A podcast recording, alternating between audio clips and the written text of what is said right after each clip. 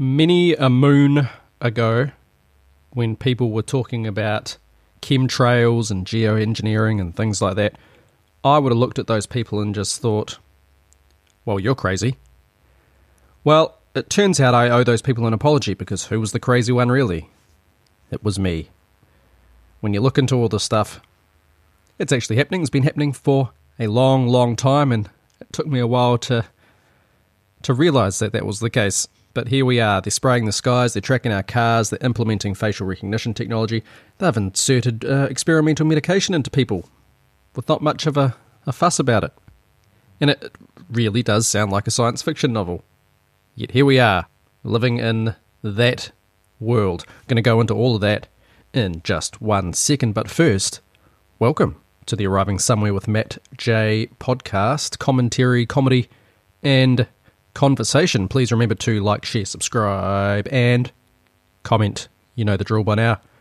Okay, let's get into it. We'll start with probably the thing that people want to hear about the most, which is the spraying of our skies. Now, years ago, as I mentioned, I would have just thought this was madness. No, no way this is a thing. Calm down. Don't be such a conspiracy nut. And I mean, I don't really know why I didn't believe it because, I mean, we had as when I was a kid growing up, we had things called uh, hail. We used to call them hail guns. They were just these loud booms that you would hear whenever a storm was approaching, and they're actually mainly called hail cannons, but we used to call them hail guns. Anyway, so I, I looked up the hail gun or hail cannon, and because you think, well, as a kid, was I imagining this? But it's not. Not your imagination. It actually happened. So, Hail Cannon, this is from Amusing Planet. There's various other sites you can go to. Uh, Hail Cannon, a gun that allegedly controls weather. And this is an article from 2015.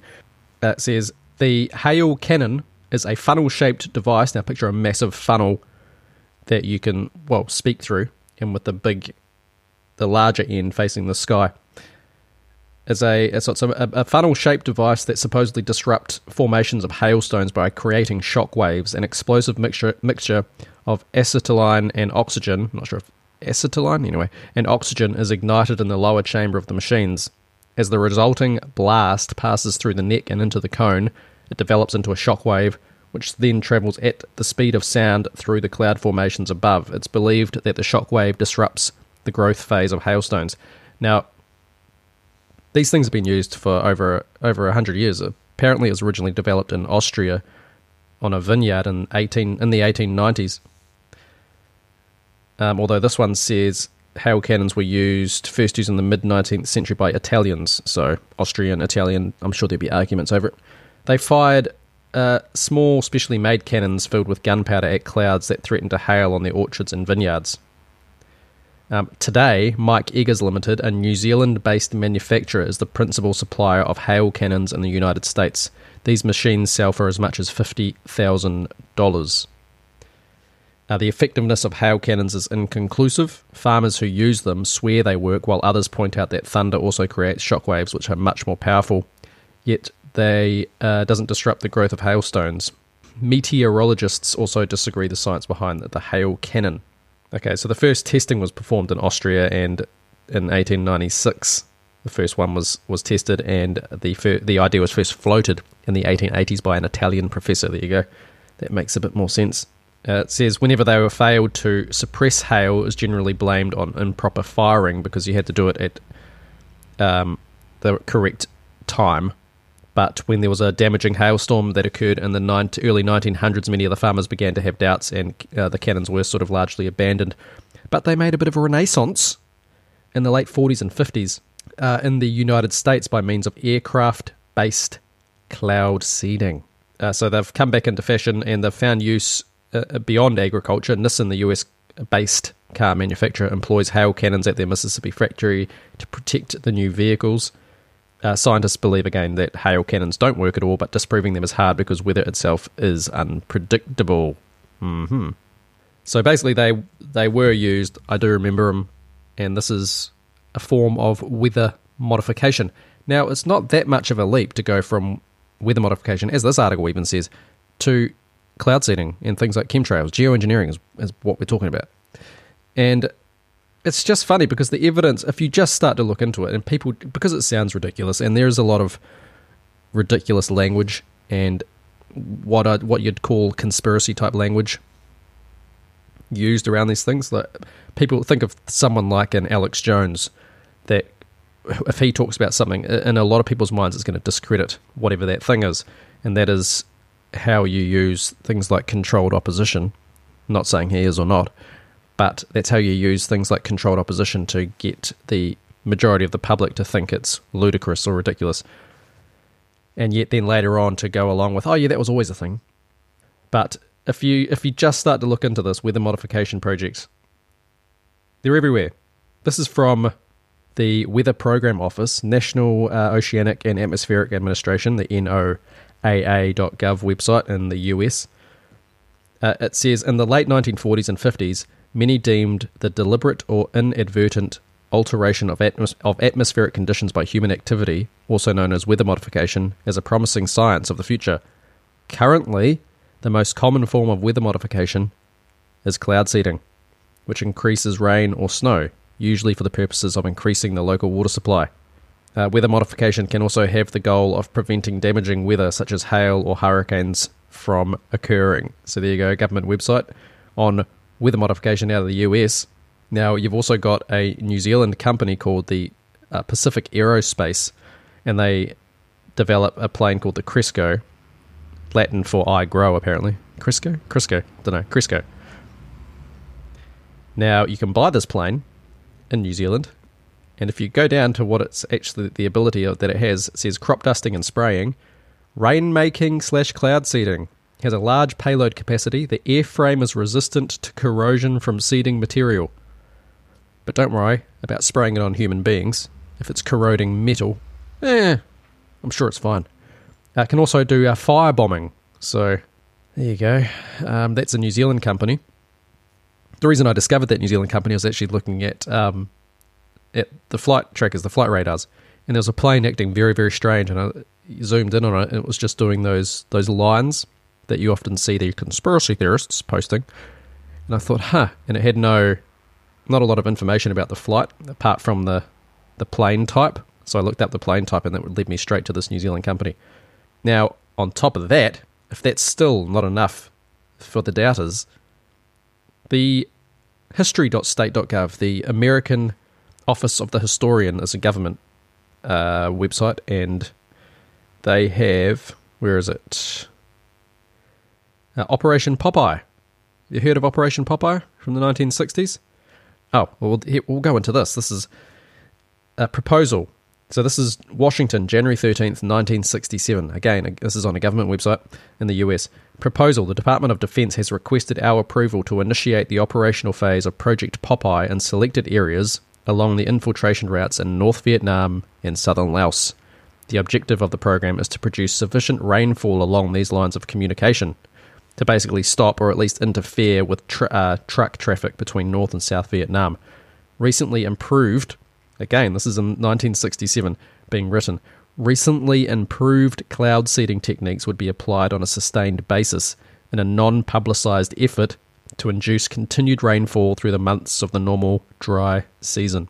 They go on to say a test phase of Project Popeye was approved by State and Defence and, con- and conducted during October 1966 in a strip of the Lao Panhandle, generally east of the, uh, it doesn't matter, valley, blah, blah, blah.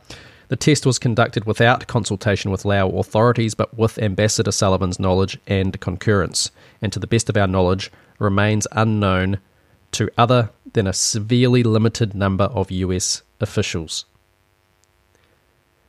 It goes on to say during the test phase, more than 50 cloud seeding experiments were conducted. The results are viewed by the DoD, or I guess that's the Defense uh, Department of Defense, as outstandingly successful. 82% of the cloud seeded produced rain within a brief period after seeding, a percentage appreciably higher than a normal expectation in the absence of seeding. The amount of rainfall induced by seeding is believed to have been sufficient to have contributed substantially to rendering vehicular routes in this area inoper- inoperable. Since the end of the rainy season, the communists have failed to undertake route repairs and there has been no vehicle uh, traffic In one instance, the rainfall continued as the cloud moved eastward across across the Vietnam border and inundated a US Special Forces camp with nine inches of rain in four hours. Uh, DoD scientists consider that the experiment demonstrated a capacity to raise and maintain rainfall under controlled conditions to the level at which the land is saturated over a sustained period, slowing movement on foot and rendering, rendering the operation of vehicles impractical.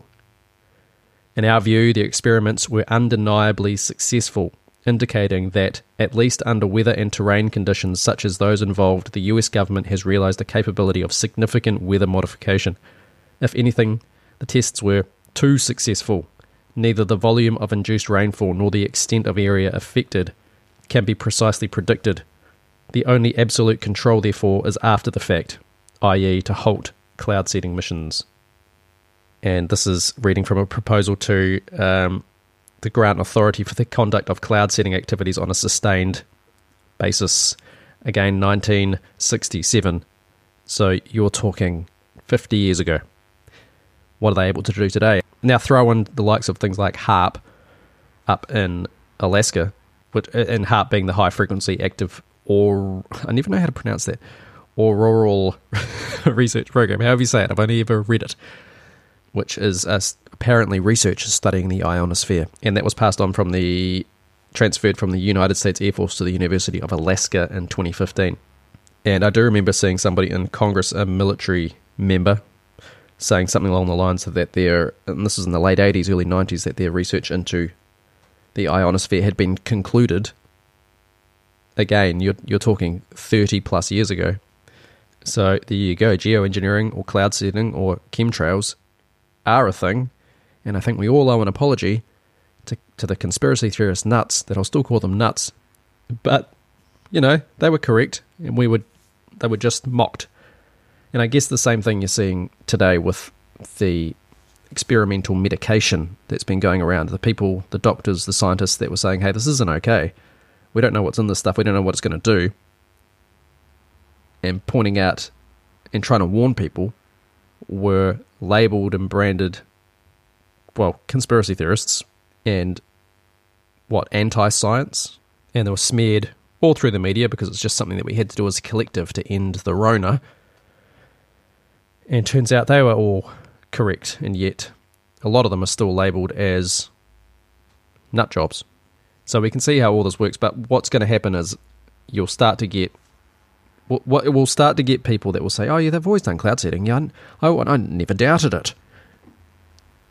But that's not true. We we know the fact that most of the people that brought this sort of thing up, I mean, they were considered the crazies, and now I guess you and I are also considered part of the crazies and I think it's a privilege and a, and a it's a pleasure and a privilege to be considered part of that group now.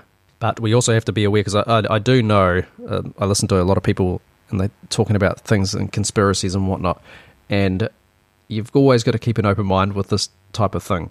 Don't just blindly follow. I blindly disagreed with the cloud seeding thing or the geoengineering thing or the chemtrail thing, whatever you want to name it. I blindly disagreed which is just stupid because I knew nothing about it, yet I knew hail cannons were a thing.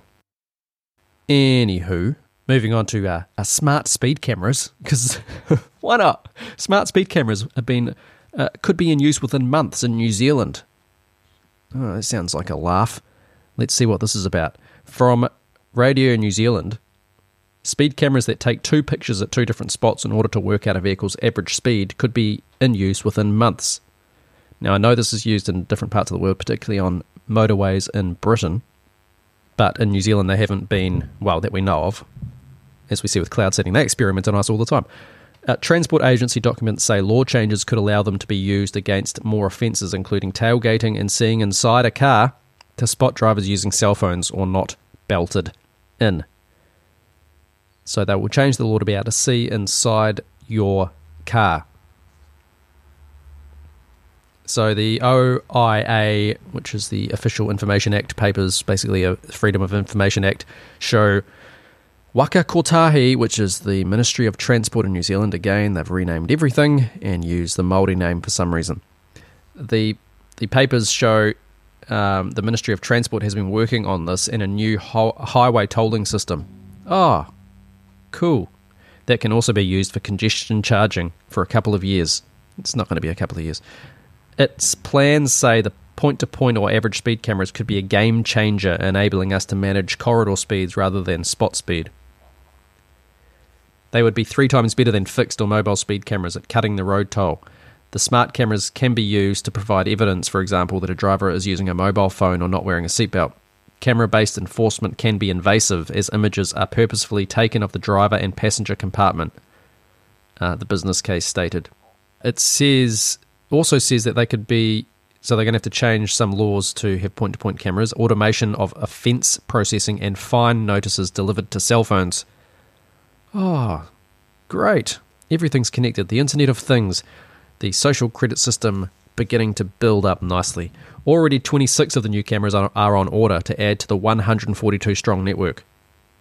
The agency is calling them safety cameras in a cabinet ordered attempt to shift the public away from perceptions that safety cameras are an enforcement revenue gathering tool. I'm more concerned with the privacy.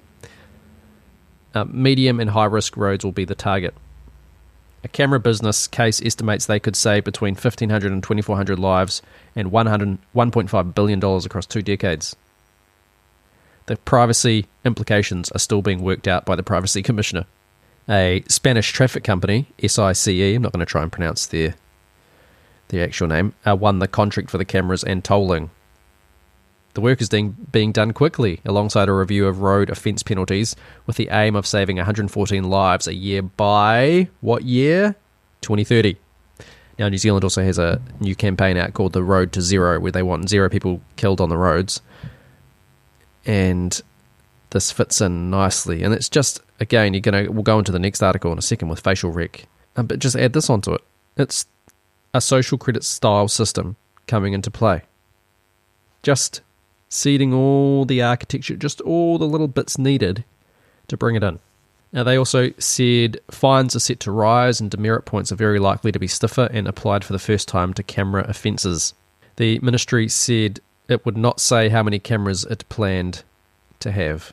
The privacy implications, it says, uh, the business case says the data and digital images captured by cameras, their storage and their use all have privacy, privacy implications. And of course, they're bringing in toll roads because electric cars aren't paying the petrol taxes. So they have to pay people for being on the roads in the first place. Now, if you're driving a petrol car, well, it doesn't matter. You're going to have the toll as well, as well as the exorbitant amount of tax on fuel in this country. And again, they closed down our only oil refinery, making all of this worse. Now, if you go over to the Daily Examiner, published this last week, public input sought uh, to inform pri- public input sought to inform privacy rules for biometrics. Basically, facial recognition technology. Privacy Commissioner Michael Webster is encouraging New Zealanders to have their say on the use of biometric information in New Zealand. I'm sorry, I refuse to use you, you ruse. I'm not going to use the Aotearoa New Zealand. That's not the name of this country. The Officer of the Privacy Commissioner today launched its consultation paper. Privacy regulation of biometrics in New Zealand and will be seeking public feedback until 30th of September. Biometric technologies can have major benefits, including convenience, efficiency, and security, but they can also create significant risks, including risks related to surveillance and profiling, lack of transparency and control, and accuracy bias and discrimination, said Mr. Webster.